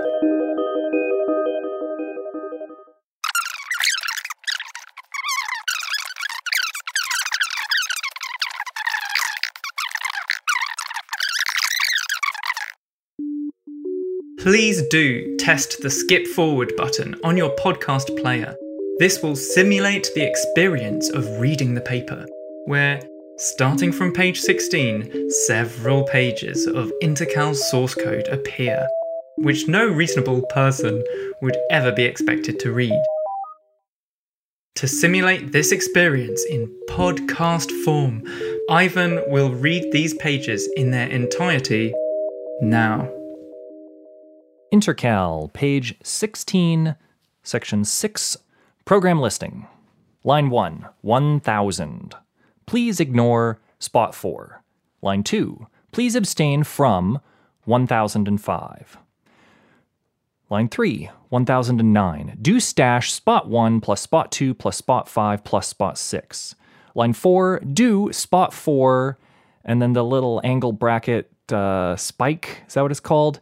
And then, uh, oh, what's it called for the, the mesh? Mesh 1. Doing this from memory. Uh, line 5, do 1004 next. Line 6, which is 1004, please forget mesh 1. Line 7, do spot 3, spike. Oh, what's that line? And then the little thing, and then the upside down one, and then spot 1, change, spot 2, that one, skiggle, that one, and then the mesh 0, change, mesh 65535, and then the, I, you know what? I got to look up what that one is. I keep calling it that one. What's the that one? Where's the page that has the that one on it? Uh, is it all the way down here? Yeah, there we go. Not back spark. Oh, I guess that's spark. Is that what it is? Where's spark? Oh, I don't see spark on this list. Okay, well we'll call that spark. And you know what? Let's pick up from uh, from here. Line nine. skipping line eight because. meh. Please do spot five. Spike quote. Oh, the upside down A. What's that? It's a oh, it's a worm over punched on a V. What's I'm gonna call that worm because I can't remember what it's called. And then a wow, and then six skiggle mesh three two seven six eight spark change mesh one rabbit. Oh, not rabbit. No, it's the what is it? The ears with the s- what are the what are the ears called? The the the quote. Rabbit ears. Okay, yeah. The rabbit ears grouper. Grouper's a really good musician. Uh, skiggle mesh three. Line ten. Do 1002 next. We haven't seen 1002 next. Line 11, do spot 4, spike, mesh 2. Line 12, 1005, do 1006 next. Then line 13, which has a little star to the left of the line number, a little asterisk. Oh, there's no there's no explanation of what that means. I'm going to assume that it means something important that I have forgotten. Oh well, 1999, double or single precision overflow. Oh, cool. Wait a second. What what does that even mean? I haven't seen those words. Do they maybe it's just ignored. I don't know. Or maybe the fact that the first two letters are do, so it'd be do double or single precision overflow. Line 14, 1002. Do 1001 next. Okay, so where's 1001? We haven't seen 1001 yet. Okay. Line 15, 1006, please forget mesh 1. Line 16, do spot 5, spike, spark, verm, rabbit ears, wow, 6, skiggle, spot 6, spark, skiggle, mesh 1, rabbit ears, change, mesh 1, spark, skiggle, mesh 3. 17, do 1003 next. 18, do spot 1, spike, spot 3. 19, do spot 2, spike, wow. 6, change, mesh, 0. Spark, skiggle, spark, mesh, 3, 2, 6. Oh no, 3, 2, 7, 6, 7, change, mesh, 1, spark. 20, do 1004 next. Ooh, we've seen 1004. 1004 is please forget mesh 1. Uh-oh. Then we are on line 15, which is 1006. Please forget mesh 1. Okay, cool. Uh, then line 16, do spot 5, spike, spark, verm, rabbit ears, wow, 6, skiggle, spot 6, spark, skiggle, mesh 1, rabbit ears, change, mesh 1, spark, skiggle, mesh 3. Line 17, do 1003 next. Line 18, do spot 1, spark, spike, not spark, spike, spot 3. Line 19, do spot 2. Okay, this is this is a lot. Um, we're just gonna s- give me ahead a little bit. Let's say 100. Do spot one, spike spot three. 101. Please do 1503 next. I'm not reading the the the, the embrace and bracelet. I'm I'm those are silent. Uh, 102, do spot 6, spike spot 4. 103, do spot 2, spike mesh 1. 104, do 1009 next. 105, do spot 1, spike spot 3. 106, do 1501 next. 107, 1504. Please resume spot 6. Uh, oh, this one looks good. This looks like a good one. All right, here we go. Line 123. Do, oh, what's the colon called? Uh, the colon. All right, we got to look this up and then we can go back and do that again. The colon is called two spot. Oh, of course, two spot. How could I forget about two spot? All right, line 123. All right, here we go. Do two spot, one spike, rabbit ears, spark, verm, rabbit ears, two spot, two skiggle, spark, mesh, six five five three five, change, mesh, zero, spark, rabbit ears, change, mesh, six five five three five, spark, skiggle, spark, mesh, zero, change, mesh, six five five three five, spark, rabbit ears, change, rabbit ears, spark, verm, rabbit ears, two spot, two skiggle, spark, mesh, zero, change, mesh, six five five three five, spark, rabbit ears, change, mesh, six five five three five, spark, skiggle, spark, mesh, zero, change, mesh, six five five three five, spark, rabbit ears. That was a great line of code. That's so good. All right, let's find another good one. Uh, line 140 statement label 1525. Do spot 3 spike spark rabbit ears spark rabbit ears spark rabbit ears. Wow 3 change mesh 0 spark rabbit ears spark mesh 32767 change mesh 1 spark rabbit ears change mesh 0 spark skiggle spark mesh 32767 change mesh 1 spark rabbit ears change mesh 0 spark skiggle spark mesh 16383 change mesh 3 spark rabbit ears change mesh 0 spark skiggle spark mesh 4095 change mesh 15 spark. Line 141 please resume mesh 1 let's keep going. Oh we haven't done any stashes yet.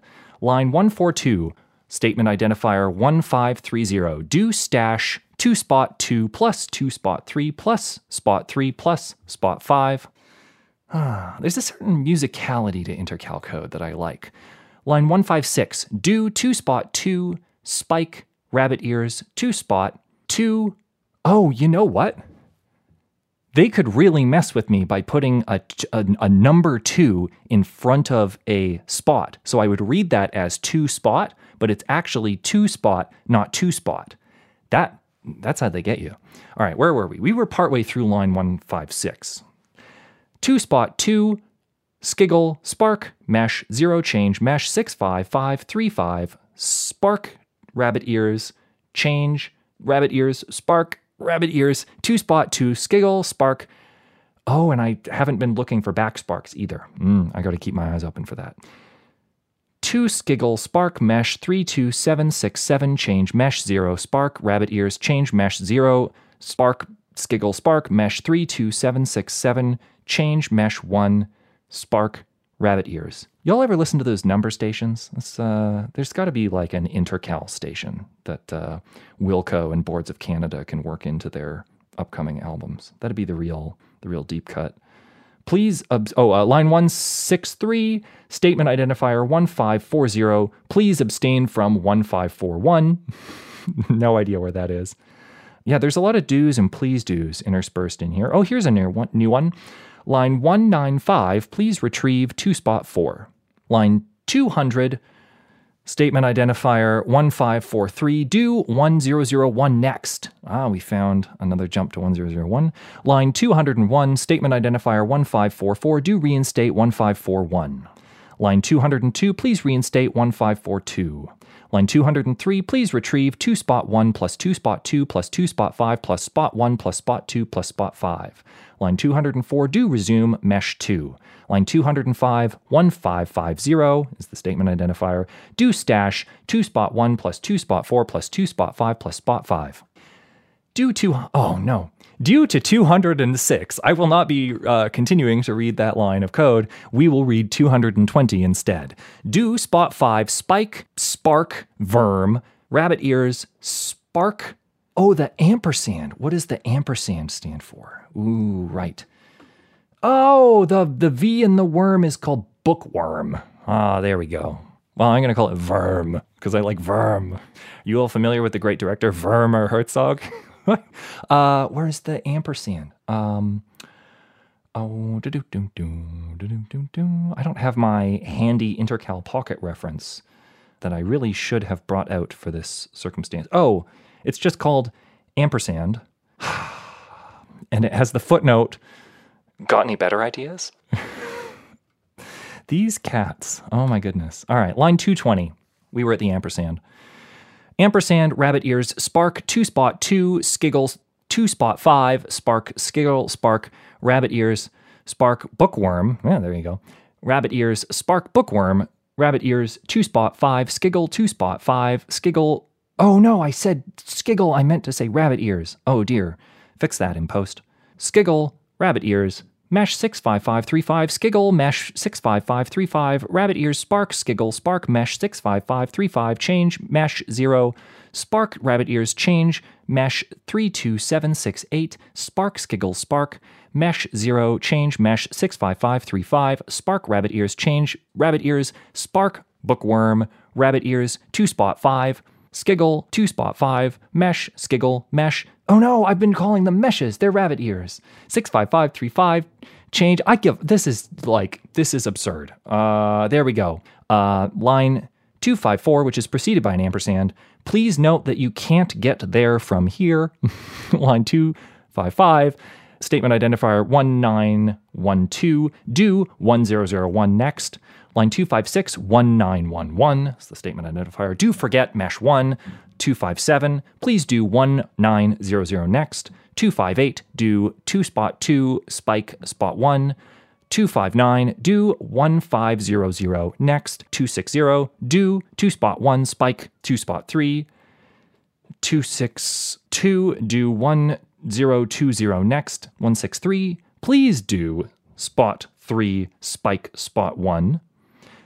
264, do spot 5, spike, spark, bookworm, rabbit ears, wow, 3, skiggle, spot, 3, spark, skiggle, mesh, 1, rabbit ears, change, mesh, 2, spark, skiggle, mesh, 3, 256, do 1912 next, 266, do spot 1, spike, mesh, 1, 2, 267, please do 1050 next. 268, do retrieve spot 1. 269, do 1530 next. 270, nice. Do 2 spot 2, spike, mesh 32768. 271, do 1500 next. 272, please do spot 2, spike 2, spot 3, squiggle, spark, mesh 65280, change mesh 26280, spark 273, please retrieve spot 3 plus spot 5 plus 2 spot 1 plus 2 spot 2 plus 2 spot 3. 274, do resume mesh 1. Are you are you okay with this this uh, this thing that we're doing? Oh, absolutely. I think the the the stranger and un- more unexpected, the the better. Yeah, I'm happy to be used. Uh, yeah, I'm I'm using you as a puppet a little bit. I, I am aware no, of that. no, no, no. I this is so great. This is very on brand for me. okay. to be used as a puppet. Yeah, yeah, yeah. oh yeah, yeah, absolutely. Okay. The, and I, the only thing that makes me feel slightly less Yeah? uncomfortable using you in this way is that A podcast is a hot medium, which means you have the opportunity to talk back to us. To talk back to us. Here, let's practice. Jimmy is going to ask you a question, and then we'll pause for a moment. You answer, and then we'll think about it. Other listeners will hear your answer and also think about it, assuming they're in the same room as you.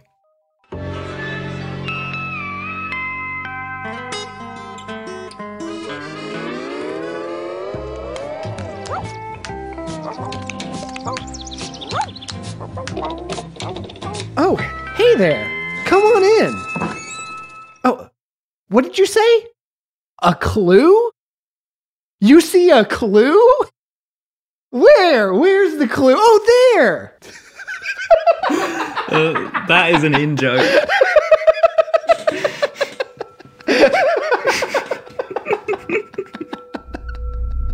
like the bug, no bug uh, section on this paper where there's a fixed probability of a fatal compiler error being worked in at random into your program. That's just such a good Yeah. feature. yeah, the default. Yeah, you have to turn that off. I will attempt to insert a fatal error into the podcast. In keeping with how fatal errors work in Intercal, a fatal error in the podcast will be an error that causes the immediate termination of the podcast. That is, causing the listener to stop listening. Let's see what we can do to achieve that right now.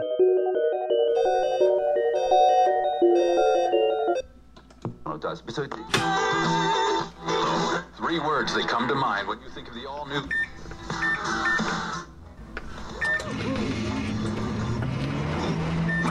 Systems in the business. Course, there are.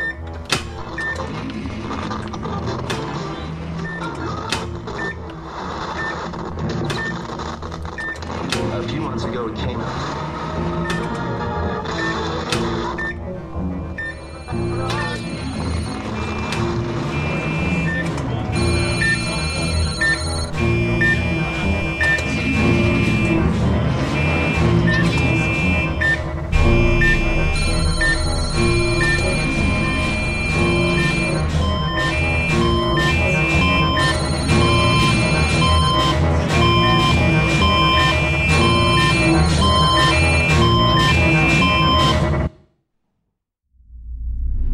So there's a joke in the paper where they say, since there is currently no cataloged procedure for invoking the compiler, the user must include the inline procedure shown on the following page in his job before the compilation step. Copies of this inline procedure may be obtained at any key punch if the proper keys are struck.